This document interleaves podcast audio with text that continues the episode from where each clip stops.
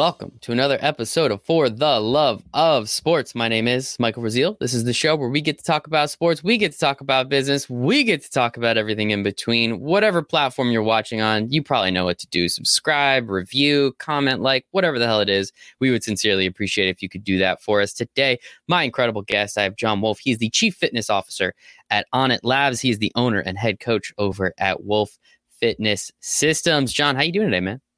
Doing great, man. Pleasure to be here.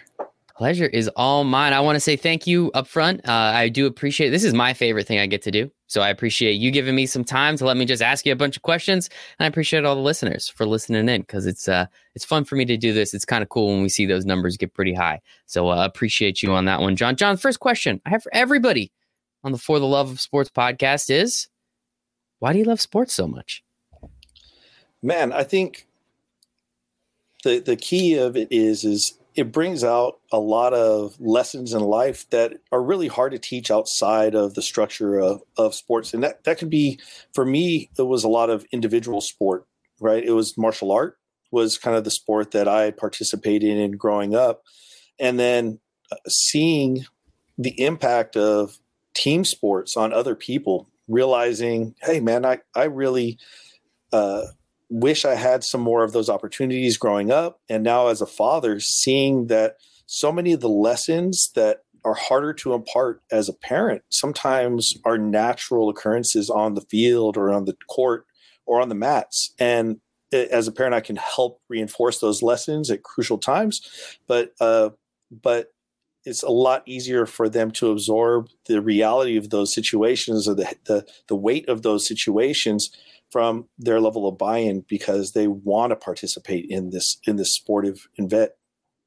Yeah, I think uh, you bring it up a little bit. The individual versus team sport aspect, I think, is is is very interesting, right? So I really only grew up in team sports growing up. I never really was in any type of martial arts or golf or tennis or any of those types of things. What have you seen from from where you stand, kind of on on the fitness side of you know kids especially growing up or, or even just adults now you know now that you know everyone gets a job and then they, they realize they're like oh i'm not going to play sports anymore. I'm in a beer league softball and it's one of my favorite things i do every week right? So what have you seen from that end in terms of of those individual sports those guys and girls that just go out and play golf every once in a while versus those team sports and kind of how that helps mentally and physically? Yeah i think everybody has a different level of need from a social engagement standpoint, right? And and some of us uh, might fall into the category of introversion, right, where the time that we spend alone isn't necessarily that that's all we need, but mm-hmm. sometimes mm-hmm. that's how we recharge. And so for some people, a lot of people I know might also be balancing the demands of their professional life and professional endeavors. So so if they're in a highly dynamic environment at work, sometimes they want to be a little more reclusive in their personal practice, even if they are working on improving their score um, or you know slashing some strokes off their game on the golf uh, on the on the golf course, uh, you know, whatever the case is. Um, but, you know, people, a lot of times we have historically at Onnit had a really engaging uh, work environment, and those people would play some intramural kind of type of stuff that we would have in our volleyball courts in, in on campus here, or or uh, you know playing in in organized leagues. And you know, I think it's just been a great to see how you know people find they get in where they fit in. You know, mm-hmm. that as as long as I think the the key is, and, and I think a lot of people uh, would benefit that don't participate. Just need to find a venue that they feel enriched through the process of, of developing themselves towards towards some type of outcome, right? Uh, whether that's uh, sportive for for obviously the topic at hand, or or or otherwise. Um, there's just so many different ways to go about it. But I think sports is just such a great thing because most of them have that physical element that mm-hmm. a lot of our lifestyles don't don't include. Yeah, I mean, obviously, you do something a little different than most, right? You're you're you're in the fitness industry, so I'm assuming most of your job has to do with teaching or helping others get fit. And I'm sure you have your own morning routines you do. I'm sure you have your stuff you do at night. But as you said, there's so many people that they you know they sit down in their chair for eight hours a day. They get up to maybe eat lunch and go to the bathroom and then they go to their chair and watch tv the rest of the night right? And they wonder why they're starting to gain weight or they're sluggish or they're slow or they hate getting up in the morning. So i always try and make it a point especially in the summer. I'm not as great as it in the winter uh, which is probably the time i need to do it the most but i love going on a nice walk like a nice 30 minute walk in the middle of the day mile and a half nice and easy throw on some tunes maybe a podcast five star review. Um, but really just try and hang out a little bit. And I, I think that's really important. And so I guess I want to understand how, you know, fitness, everybody, we all know that, right? You, you, should probably do some push ups. You should probably go on a run every once in a while. Everyone, I, I very few people, you know, nine out of 10 doctors would probably agree with me on that one, right? So I guess what was it about fitness? for you personally that drove you down that this path is not just a hey i'm going to wake up and go to the gym every morning it's hey, I'm going to wake up and this is going to be my career. This is going to be my job moving forward. Yeah, I mean, for me, it was it was a revisiting of we kind of hit on the fact that my sport of choice growing up, or the one I was actually involved in, was an individual sport and, martial art, and and whether it was that was my platform, but other platforms, as we talked about in team sports, help help guide us to uh, better understand how to be a better how how to be a better teammate, how to be a better person.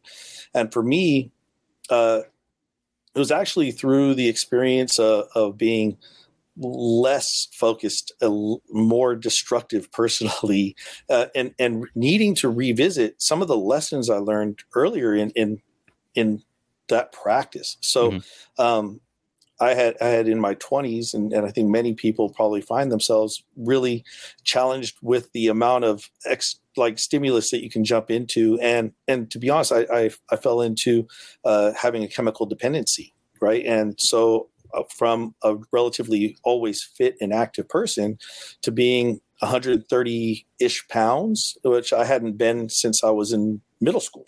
Goodness. And yeah, that was a big you know literally a shell of of my former self. And and so it was the revisiting of the lessons learned in my my sport of choice growing up the the discipline of that practice and that discipline carrying over not only physically but mentally emotionally spiritually uh, the the the framework eh, like any good coaching should kind of hit more than just the, the technical details of the practice but ideally we're learning lessons that carry over into other aspects of life. And uh, to be honest uh, that's really revisiting the lessons i learned and lost my way through the process was was what got me back on track.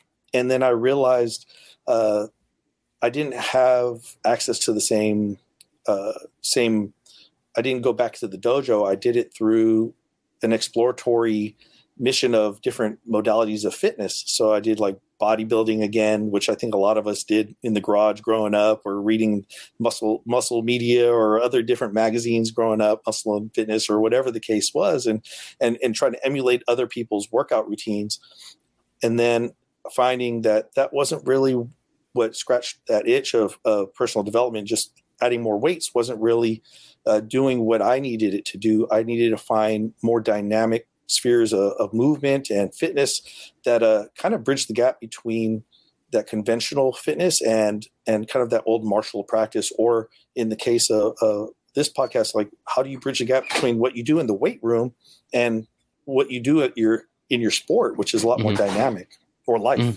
Yeah, yeah, life is obviously a very big portion of that, um, and I definitely want to kind of hit on a little bit of what you were talking about at the end there. But I'm, I'm kind of curious. I don't want to armchair expert this. I'm not a doctor by any means, but I've listened to a lot of people talk before, and so it, it sounds like that chemical dependence that you were referring to. Were you able? I guess you know you talked about the lessons you learned beforehand and remembering them. I'm sure there was some lessons that you learned during that time as well. And on top of that, were you able to take that one dependence and maybe even replace it with another, i.e., the, the, fitness aspect, or or was there something else there that got you over that dependence into, hey, yeah, let's let's go back to what we were like before because that's better for everybody involved.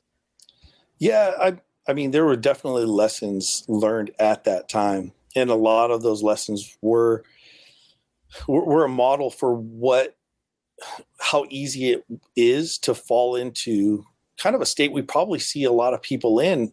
And I think to be honest, is probably undervalued as a, as a highly dangerous state to be in, which is apathetic, mm. right? To to not be invested, and that's why I think sports are so great because they they, they give somebody a, a venue to be fully invested in, you know, and and realize the benefit personally and then communally if they're in a team environment. Even if you are individually, sometimes you're operating on a team, even though you when you're performing you're by yourself too so you can still feel connected and and at that time it was really uh it, you know everybody can have different reasons why but ultimately i found i i myself in a state of of pure apathy i didn't feel connected to purpose or to meaning for myself. And it was just through the loss of life in my family.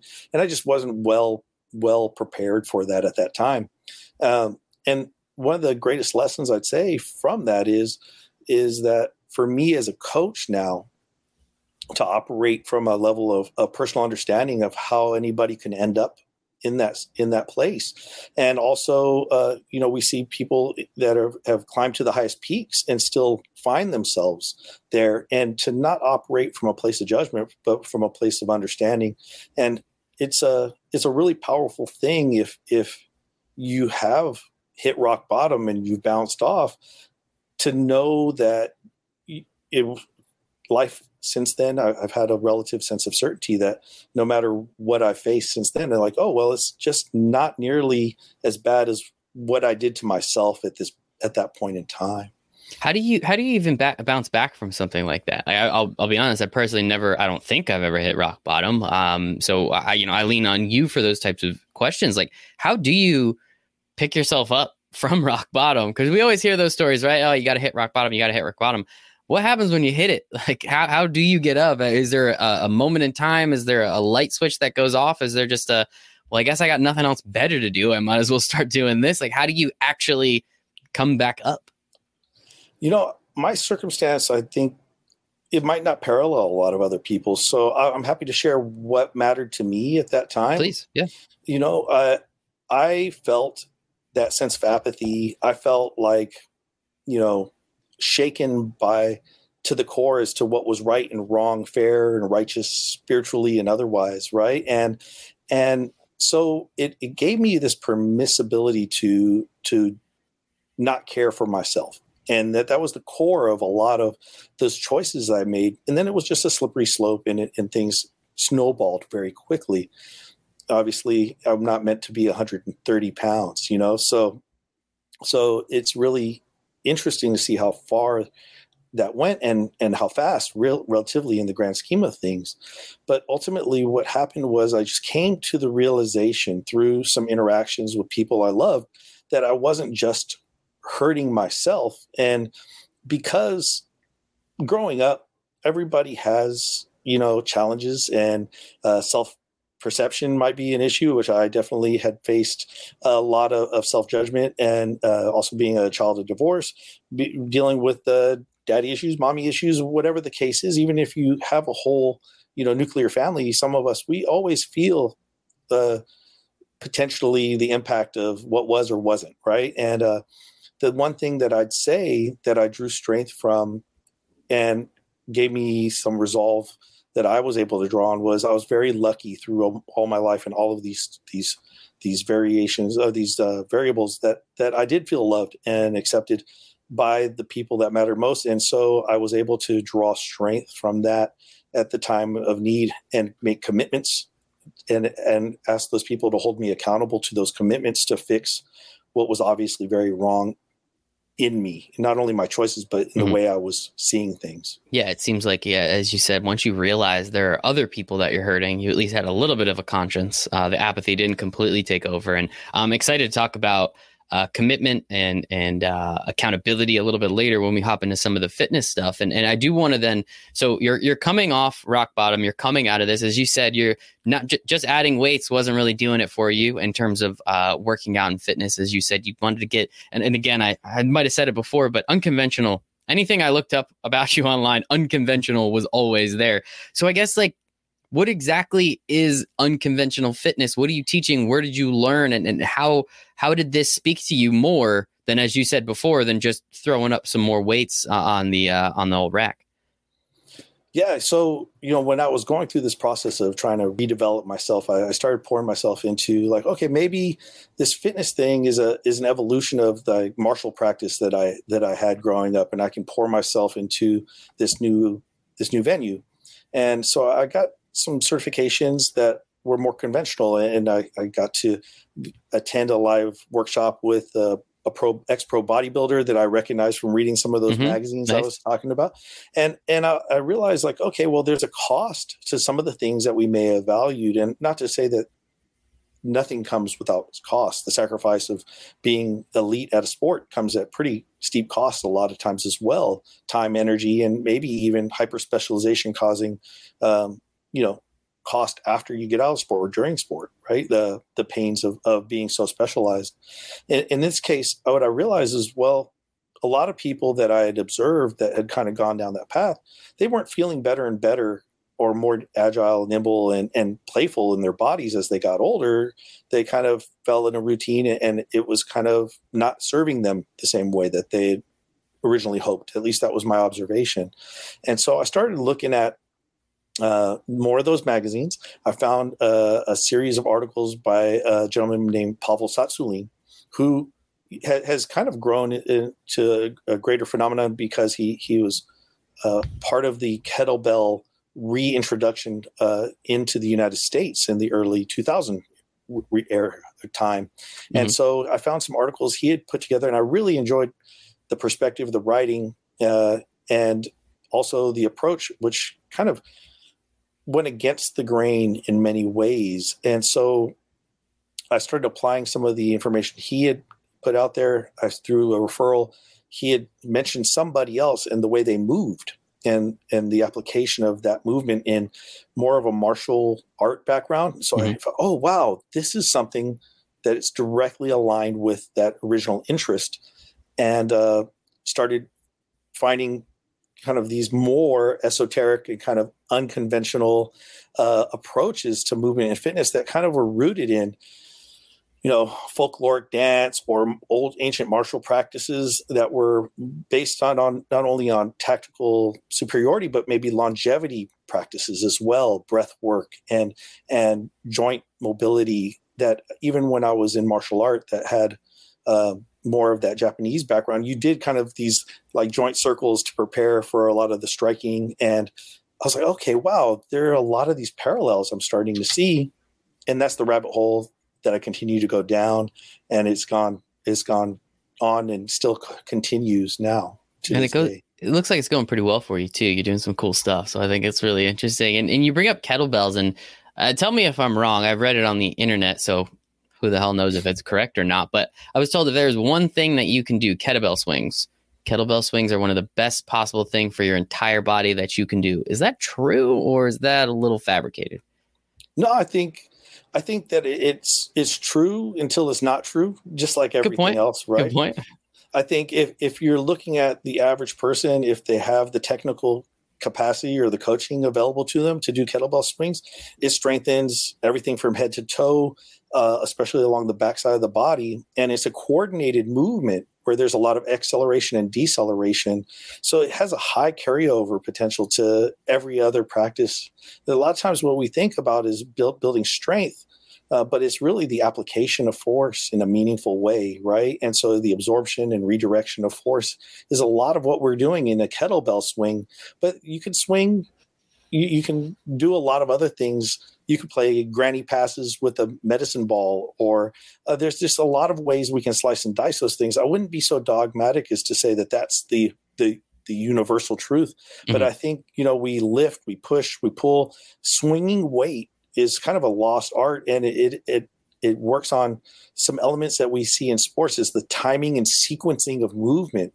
So are you in the right place at the right time to to make the play essentially mm-hmm. right Oh, I like that. That's good. That is really interesting, right? Because if you do it wrong, it's probably just going to hurt you, uh, especially a movement oh, yeah. like that in particular. So if you do it right, it could probably be very, very good for you, as you said. If you do it wrong, that was just kind of an aside. I don't know, remember where I saw that, uh, but I heard it was really good for you. So thought I'd ask the kettlebell guy, right? Are you, you are you known as a kettlebell guy? Is that too much, too little? How do you like that?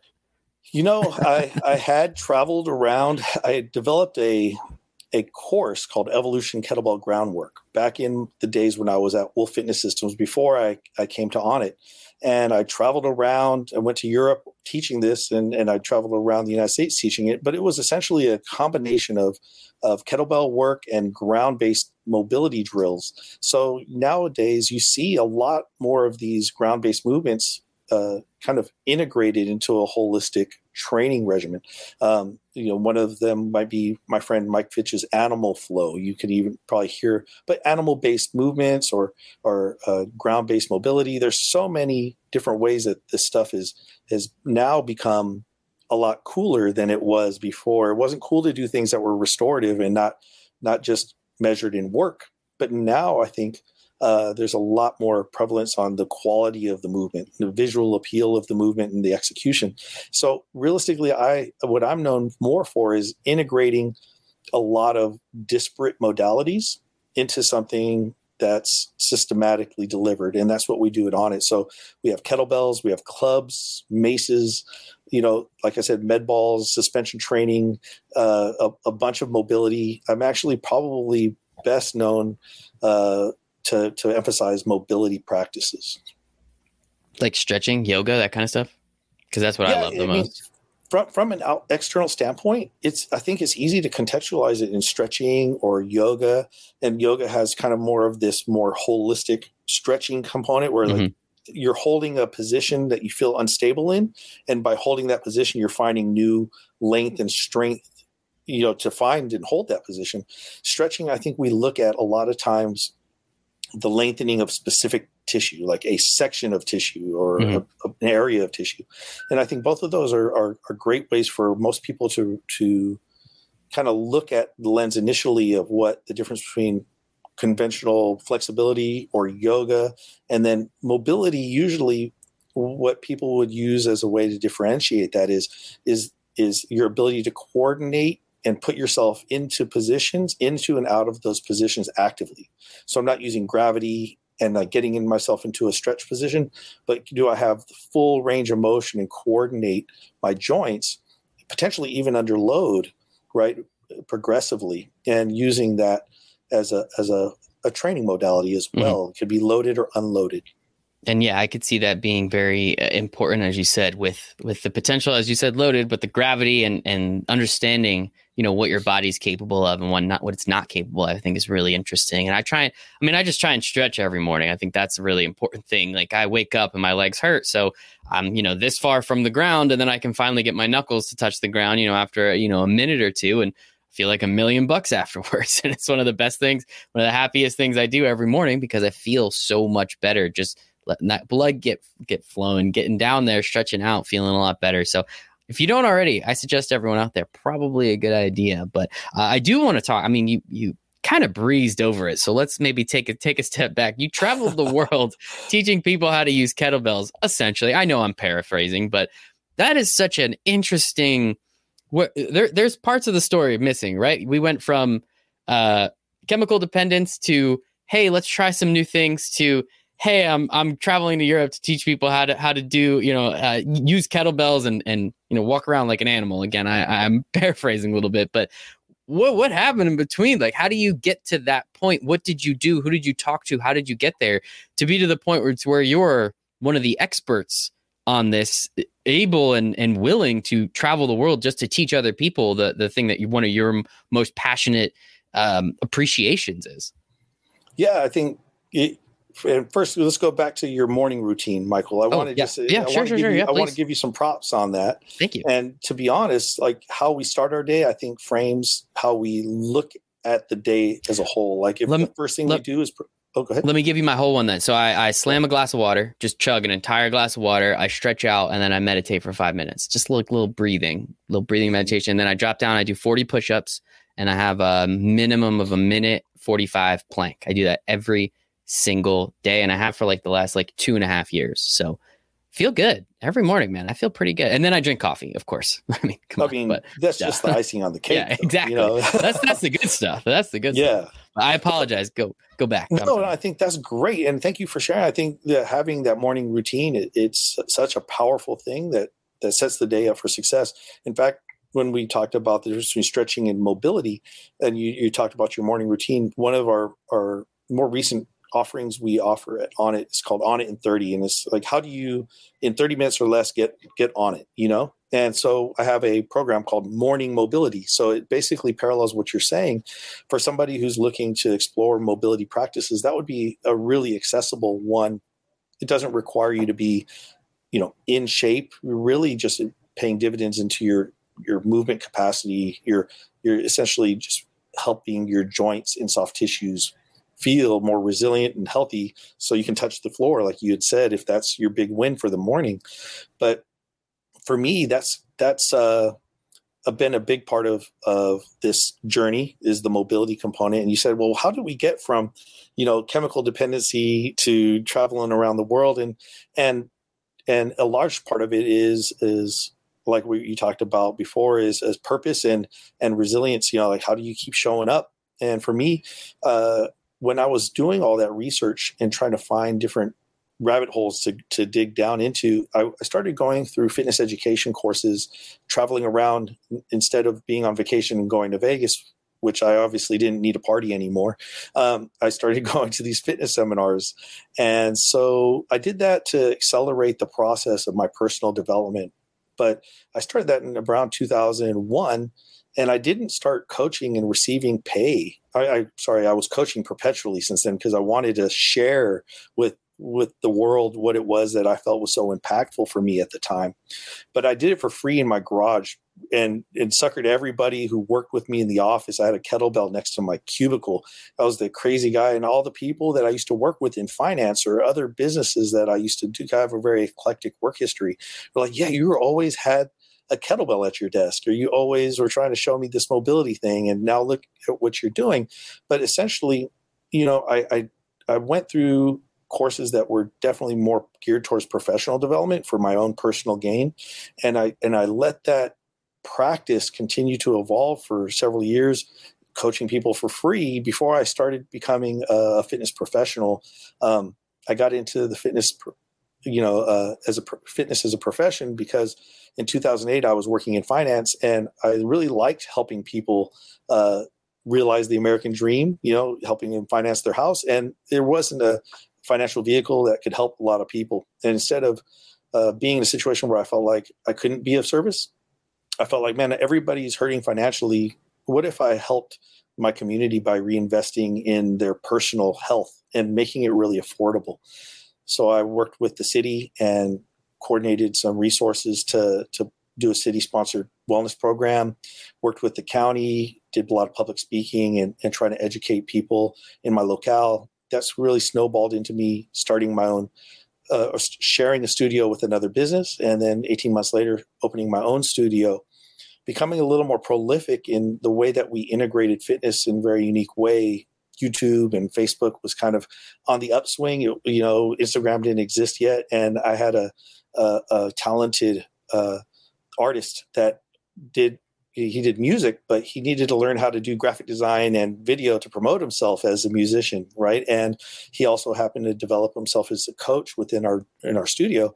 So he helped us proliferate, you know, that message that we had of this unique brand of fitness. Um, next thing you know, I was able to produce a DVD with uh, with uh, unconventional fitness magazine called My Mad Methods at the time. Uh, that gentleman ended up selling that publication to Onnit, and he took a role. A pre, you know, he took the the role I now have within Onnit, leading our fitness charge, and until I took I took the baton from him thereafter, and so that's kind of kind of how it all happened. Mm-hmm. I, I, I was really well known for doing some things that that uh, Onnit had an appetite for, but not very many other people were qualified to pull all the pieces together. Mm-hmm. You know? That's awesome. So, I, am glad I asked that question because that, that kind of fills in a little bit more of the story, a little bit more of that puzzle, um, taking us to the end of the Yellow Brick Road there. But uh, I think I'm sure there's many, many more stories that go into that uh, aspect of your life. But I am excited to talk a little bit about Onnit. Um, so for many people, uh, one of the reasons why I love starting a podcast was I did listen to Joe Rogan, right? Like it was just mm. fun. Like I, one of my favorite things on planet Earth is a great conversation. And I love talking to people who are extremely passionate. I don't care what they're passionate about.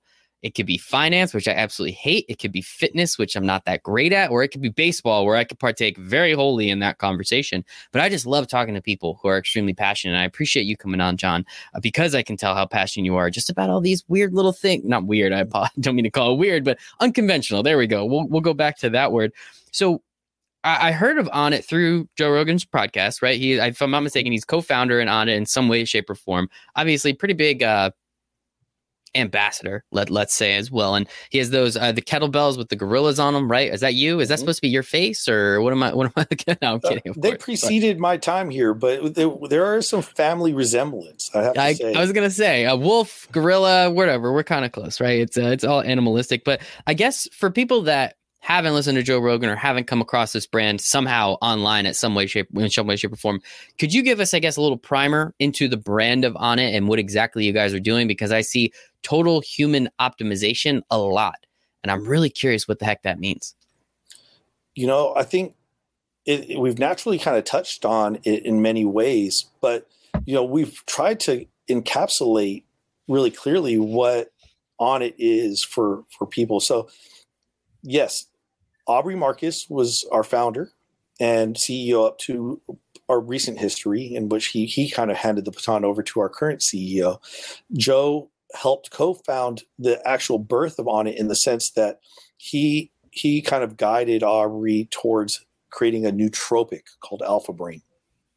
A nootropic is a, a cognitive enhancement supplement. Essentially, it helps your brain function, uh, and so Joe was really taken back with the formulation and promoted it and that essentially that was the springboard for Onnit to to really become instantly financially viable to mm-hmm. achieve its now mission of of in, empowering people towards this goal of total human optimization. So what does that mean? Total human optimization in the sense of Onnit and Onnit being kind of what is Onnit well it, it really came from Joe, I'm sorry, Aubrey hanging out with Bode Miller and saying like, okay, hey, did you see me get down the, you know, work down that slope? I was on it. Or Aubrey loves basketball. So, you know, if he, if he had a great game, then he was on it. And if we were to look at modern psychology on it would be like achieving flow state, which is also uh, a parallel or you know a measure a lot of times for people to have a fulfilling state a fulfilling sense of life a sense of fulfillment in life is is is being able to pour yourself into something and so wholly right? We talked about it being sport for a lot of people to find that state of just pure bliss and joy and being present in that moment and sometimes being out of our own way. And so in in that goal of achieving flow state Onnit has curated a bunch of of you know products and services even our fitness and we talk about this weird unconventional uh, game of fitness that we play it, a lot of it is to to help facilitate that state more readily. And so you know it's meant to help support you in whatever endeavor you uniquely kind of choose you know choose your own adventure and Onnit's a suite of products and services to help support you in that in that goal. In fitness, in so many ways, you can uh, argue, well, is this is this the best form of fitness, or is this the best form of fitness? Ultimately, for us, we we plug and play with every other brand of fitness. We were here as a, a, our goal is just to synergize whatever greatness is already there and, and, help help serve you know that individual or that team or whoever it is uh, with whatever insight we have that can can benefit them.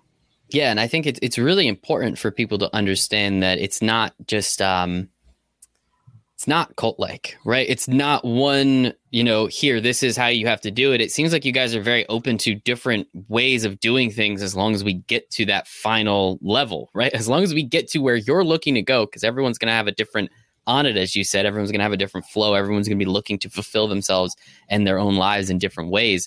You guys are just here to help uh, and it sounds like you have, as you said, the services and the products and the and the the, the retail and the the um. I mean, as you said, you, you have some cool thirty minute classes you could take in the morning, right? You have just about everything that you're going to need just to give a bunch of different people this opportunity to get to where they want to get to. Now, one thing is uh, sometimes when you give people too many options, uh, they never actually get there, right? Paralysis by analysis, that type of thing. And, and you brought up accountability before, you brought up discipline. How, especially from the fitness side, how have you been able to utilize those types of, of attributes, right? Things we learn in sports when we're younger, right? Time management, working hard, discipline, accountability. How have you been able to utilize those attributes to help other people realize again this this state of flow that they're all looking to get to? Yeah, I think what we've been really more successful at in a, in a, broader scope of things, right? So right now, I don't know if you, you, can hear maybe some background music behind me a little bit, and that's that's our gym, literally on the other nice. side of this wall. So I was here to help design an education system. I was brought on to help design an education system that integrated all those unconventional tools and methods into something holistic, and then to open a facility where we use this as an r&d platform to understand how those theories and philosophies that we brought to the table applied in a in a highly demanding you know, austin's a, a fit community so these people expect a certain feel and experience in mm-hmm. the way that they they they adopt fitness and so so rather than saying you know we're dogmatic and this is how we do things you're going to take it the way we want we respond to the market and be able to kind of bend and make sure we're giving people what they want while we give them what they need. Uh, in the sense of our larger community, obviously not all of the Onnit customer base is in Austin. And so what we've done is we've created these digital fitness products. Uh, some of them are structured six week programs. Those are called On Onnit Six. And then we have those kind of like playlist, hit playlist, you know, choose your Love own it. adventure Onnit in 30 you know you, you just mix and match however you like and kind of have a, a smorgasbord of, of different elements of fitness you can fold into what you like and so these structured deliverables we we started last year doing what we call the Onnit Six Challenge, which is a community event, a transformation challenge. But we really wanted it to be a different value system than what conventional transformation challenges really hyperfixate on, which is an aesthetic or weight loss change at what cost or in what way. So what we really have done is we we've we of course help support people because a lot of people are coming in to lose weight or to feel more empowered in their body, but we we create a framework of support that in this six week span that we're all doing this together, I'm in I'm in a, a, a Facebook group and uh, some of our other coaches to nurture and, and, create an environment where people are are kind of working through not just the physical challenges of the program, but like what they actually are needing to overcome so that they can stay focused on the task at hand and not be distracted by all the noise between the ears or uh, um, the stories that they associate to themselves. Right? Yeah. If they were the tell- last to pick be picked on the uh, you know PE every day, can they still be successful? And in, in, our environment, that's what we try to create. Sorry about that, Michael. I didn't mean to cut you off. No, no, no, no, no. You're, this is your show, man. I'm just here to ask questions, right? Like that's my whole goal here. So appreciate you. I, I apologize for trying to cut you off there for a second, but I was going to say like people tell themselves stories all the time, right? And then those stories get kind of stretched and pulled and, and kind of manipulated. And that's when you ask someone else what happened. And what I remember is completely different than what they remember. Right. And, and understanding that, again, you guys are there to help. And as you said, that, that noise b- between everyone's ears, let's say this last, I don't know, 18 months, can we call it? Has been pretty noisy for a lot of people. How have you guys been able to? I mean, it sounds like last year you started this uh, six week program up, correct? So I assume just throwing a dart here. It was in one of those nine months of last year that wasn't so great for everybody. Where did this idea come from, and how are you trying to take advantage of a, of a bad situation and turn it good to get more and more people online doing these things together in a place like this Facebook group or, or you know wherever uh, wherever else they can meet? Yeah, you know, to be honest, it, it the original idea preceded everything changing, right? And so we had already created these structured programs to kind of give our take on what the common infomercial fitness product would Love look it. like. And and we wanted to do it in a way that was really authentic.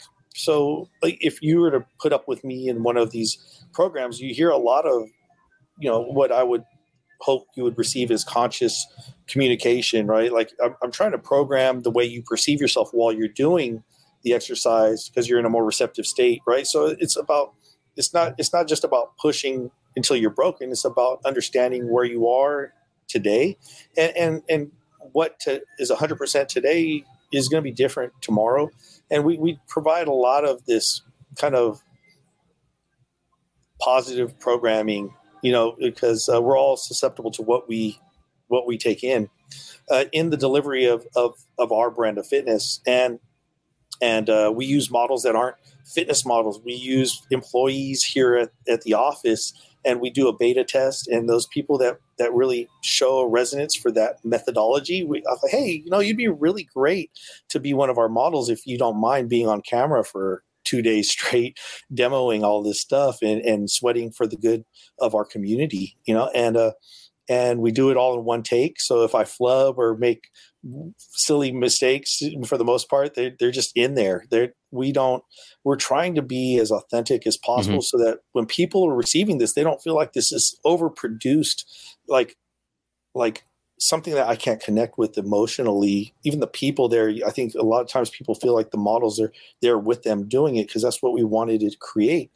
Um, as as we had kind of designed that already, it really didn't. We didn't use it as a lever within the business, but starting last the beginning of last year, we already had the idea of kicking off our version of a fitness challenge where at the end it wasn't about the weight loss but the impact to your life uh, like you actually articulate in a written format and then a video format like how is this like supported you reaching goals outside of fitness or within fitness both uh, how has it impacted how you show up to your family or to your community and and how other people received you in this new state. And these are the things that we value because um, it's not you're not a hu- optimized human if you're not making positive impact on the people around you right? Is is a cascading uh, a benefit for the whole world if if you and I are happy people everyone we interact with is is is changed at least for that moment right a smile, man. A simple smile. Yeah. You see a smile, you smile. That's one of the the few things I learned from AP psychology. If you smile, uh, chemicals are released in your brain, and you actually become happier.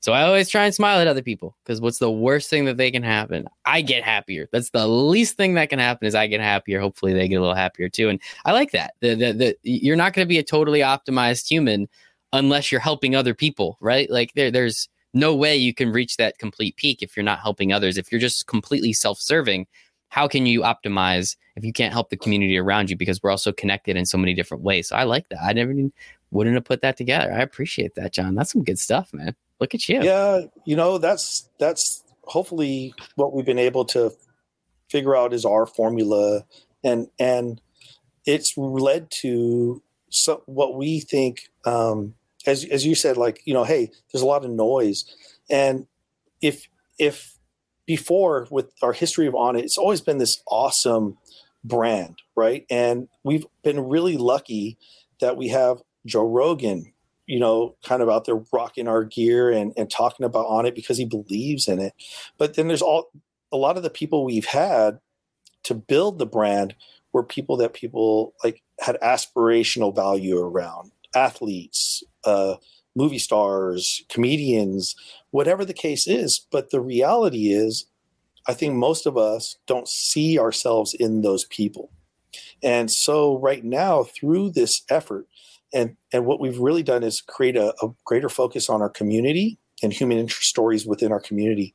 So, the winners of these Onnit Six challenges, we tell their stories, and then we realize there's so many stories besides those two that we select and we've we started to highlight the the the people who really make up our community within Onnit and we're telling these stories more readily more frequently and there, there are people that are trainers that have gone through our education system who are serving lots of people. They're the individuals that have gone through our our challenges and being able to share how that's impacted their lives individually. And now we've created this kind of concept Onnit stories and it's it's taking up a new whole section of of what we put out. And it's really about the the the actual consumers of Onnit. And hopefully that paves a path is more diversity is represented there for people like you or like I or like a lot of other people who maybe maybe someone won't relate to me, but they'll relate to one of those stories, and that's what puts them on the path.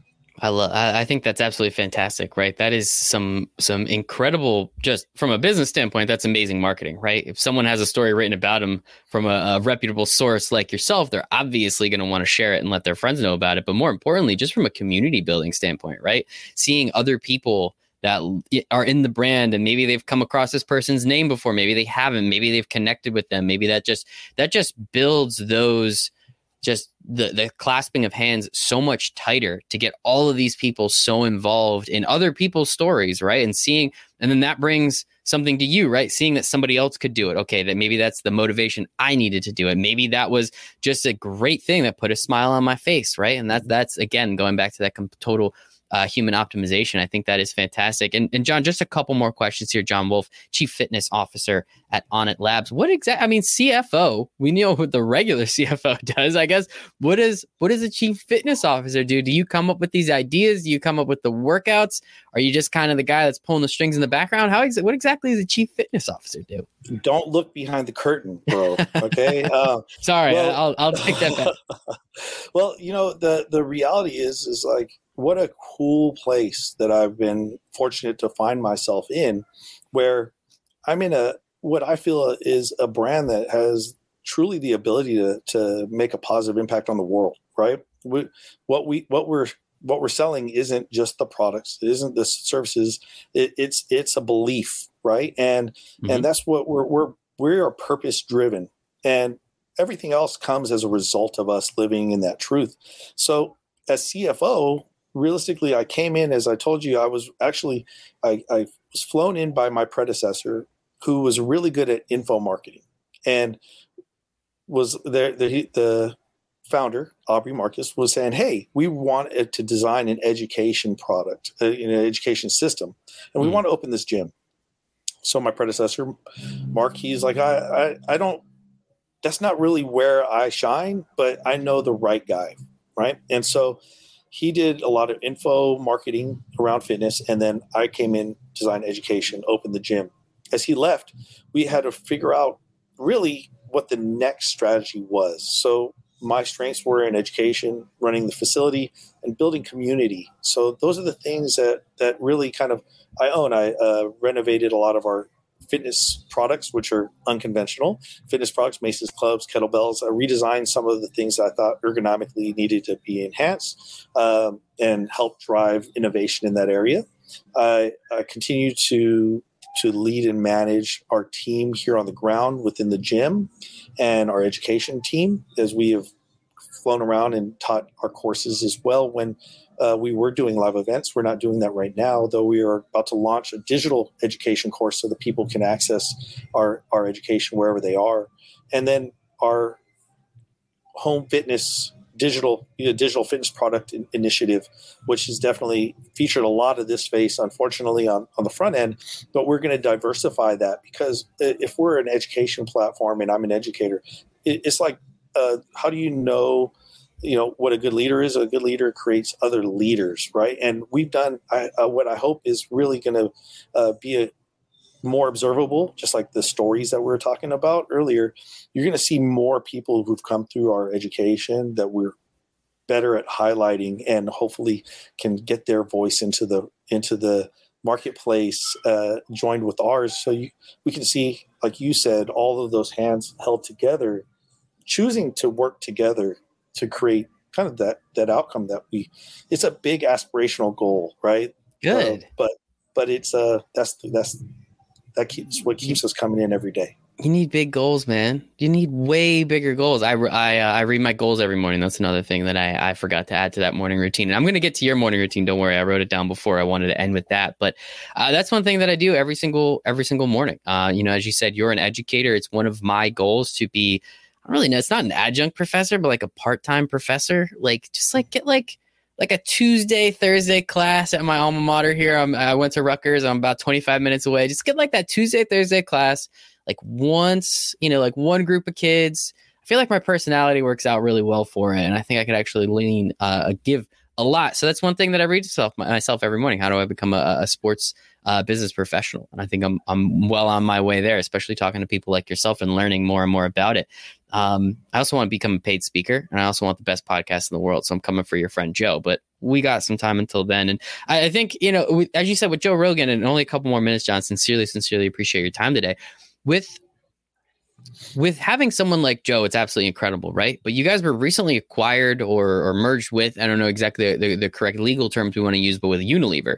And I mean, we can count on one hand, right? Johnson & Johnson, P&G, Unilever, and Kimberly Clark, right? Some of the biggest consumer brand companies in the world, conglomerates worldwide. What was it like when this only happened a few months ago, if I'm not mistaken? What was it like to see a company like Unilever come in and say, we love your mission. We love what you're doing. And obviously, we love your products. We want to get them out to way more people. How much more motivation or how much more, um, I don't know the word I'm looking for, but uh, like, I don't know, whatever that word is. We'll figure it out at the end. But what was that like having a company like that come in and say, we love what you're doing. Let's do it even more? I think that's that's the mission and that's the the that was the the position we found ourselves in just saying like wow to be recognized by one of those top five players in the worldwide market of consumer product goods right you know uh, if, if you don't know there's really only like about five of these conglomerates that make up most of the brands that we mm-hmm. interact with on a daily basis and unilever is one of those top worldwide brands um, and you know i think when we when we were looking at potentially taking outside investment, which we had never done up to this point, outside of a couple of like IOU investments that Aubrey took to start the company with some friends, um, it, it, really has been kind of grassroots. You know, the Joe as a springboard and was huge in gaining momentum, and and and people might might have little little stakes that they bought in. Some of these athletes that wanted to be part of the brand instead of us paying them. They some of them bought shares of the brand because they felt that connected to it. So it was really unique. And then to have Unilever come in and, and, and their interest be a huge vote of confidence that we're on the right track. Um, there's also the fear of what the cost of incorporating in such a big, big machine might be in terms of uh, our identity. And uh, oddly enough, you know, Unilever uh, is got this initiative where we're part of a, health and wellness initiative, right?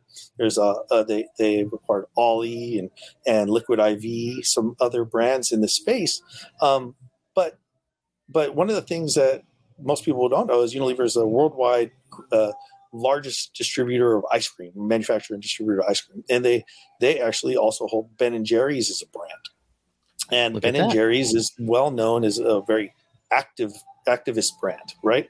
And so what we found was, wow, they they they have this brand. They've helped it grow so much, but at the same time, they haven't muzzled the founders. They the, the founders still have their voices, and those voices might not necessarily always be the easiest thing to deal with, but but they've allowed that those founders and that brand to stay authentic, and that that really meant a lot to our leadership team as we continue to charge forward realizing Aubrey's long term mission for Onnit was that everybody in the world should be able to get on it.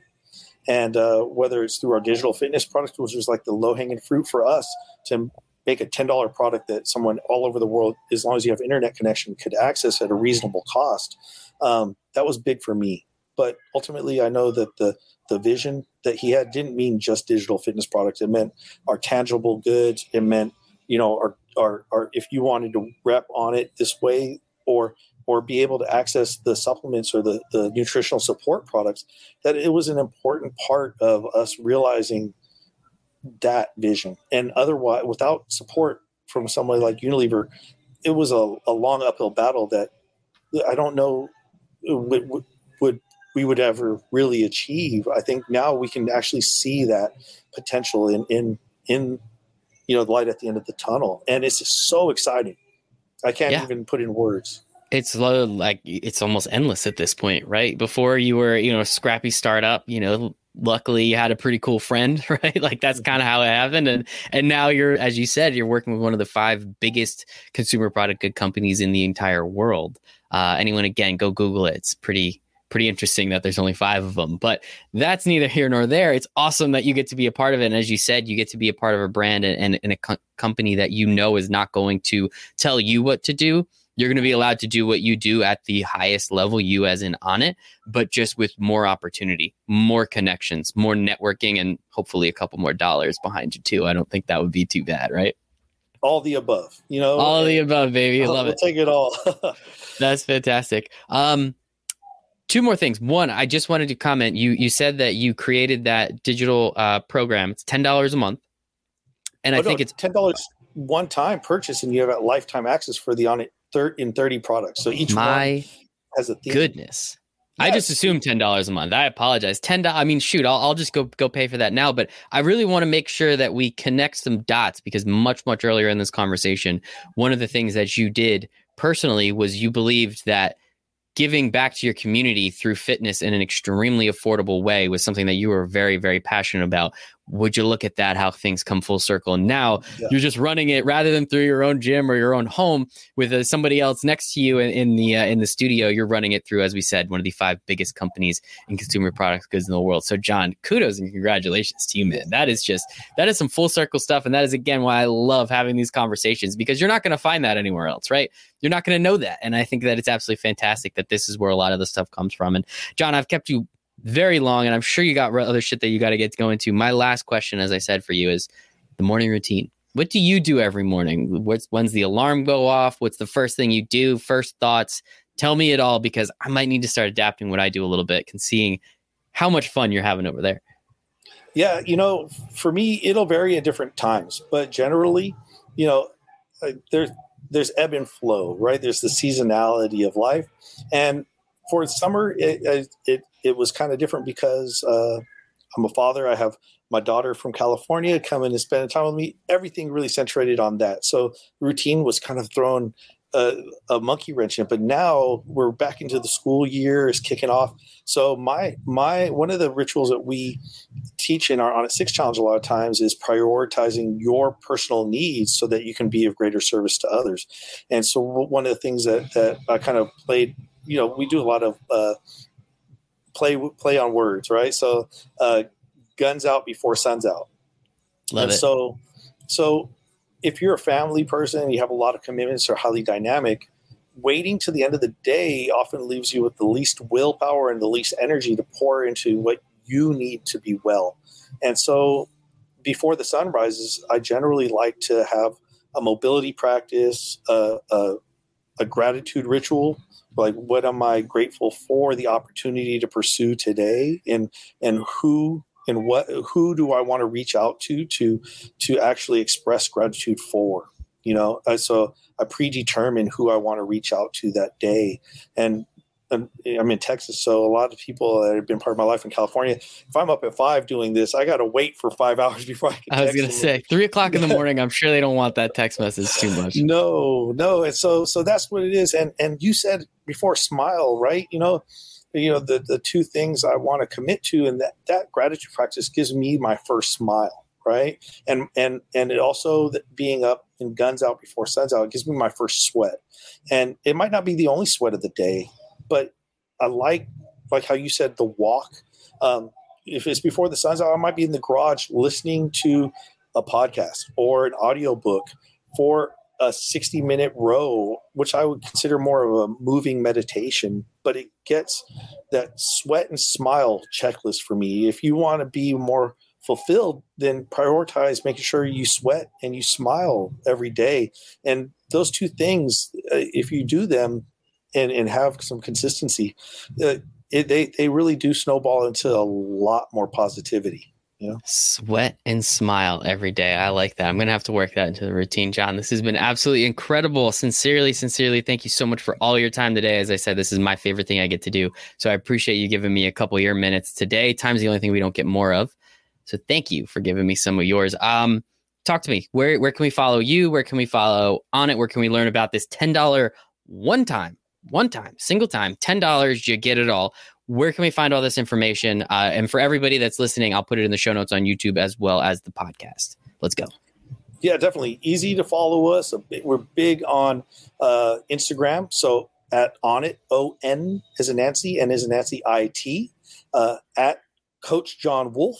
So really easy. Uh, and in addition to that, you know, make sure to check out onnit.com on, on, on the web. You, you'll see a bunch of content. We're actually going to launch our upcoming Onnit 6 challenge. If not right now, when you see this, then there'll probably be another one coming up. So stay tuned to, to, that or, or check out some of those stories because it, even if my story doesn't re- resonate with you, um, hopefully someone that's connected to Onnit is somebody you do uh, resonate with and find value in their story and, and, choose to come and participate. Ultimately, if you do want to plug in to social support, whether it's during an Onnit 6 challenge or outside of any of those defined times, check out our, uh, our Facebook group, the Onnit Tribe. And uh, just know that uh, if you come and show up, you don't have to communicate your presence right away. You can just observe just take note of all of the the loving responses when people are sharing not only their good times but their challenging times and just know that that's the expectation if you come and play you just got to play by the rules we, are there to support and lift each other up so i just ask if you do show up just just, just uh, if you do share make sure it's in that in that uh with that intent I love that. This has been absolutely fantastic. John Wolf, Chief Fitness Officer at Onnit Labs. Appreciate your time today, John. Thank you. Thank you, Michael.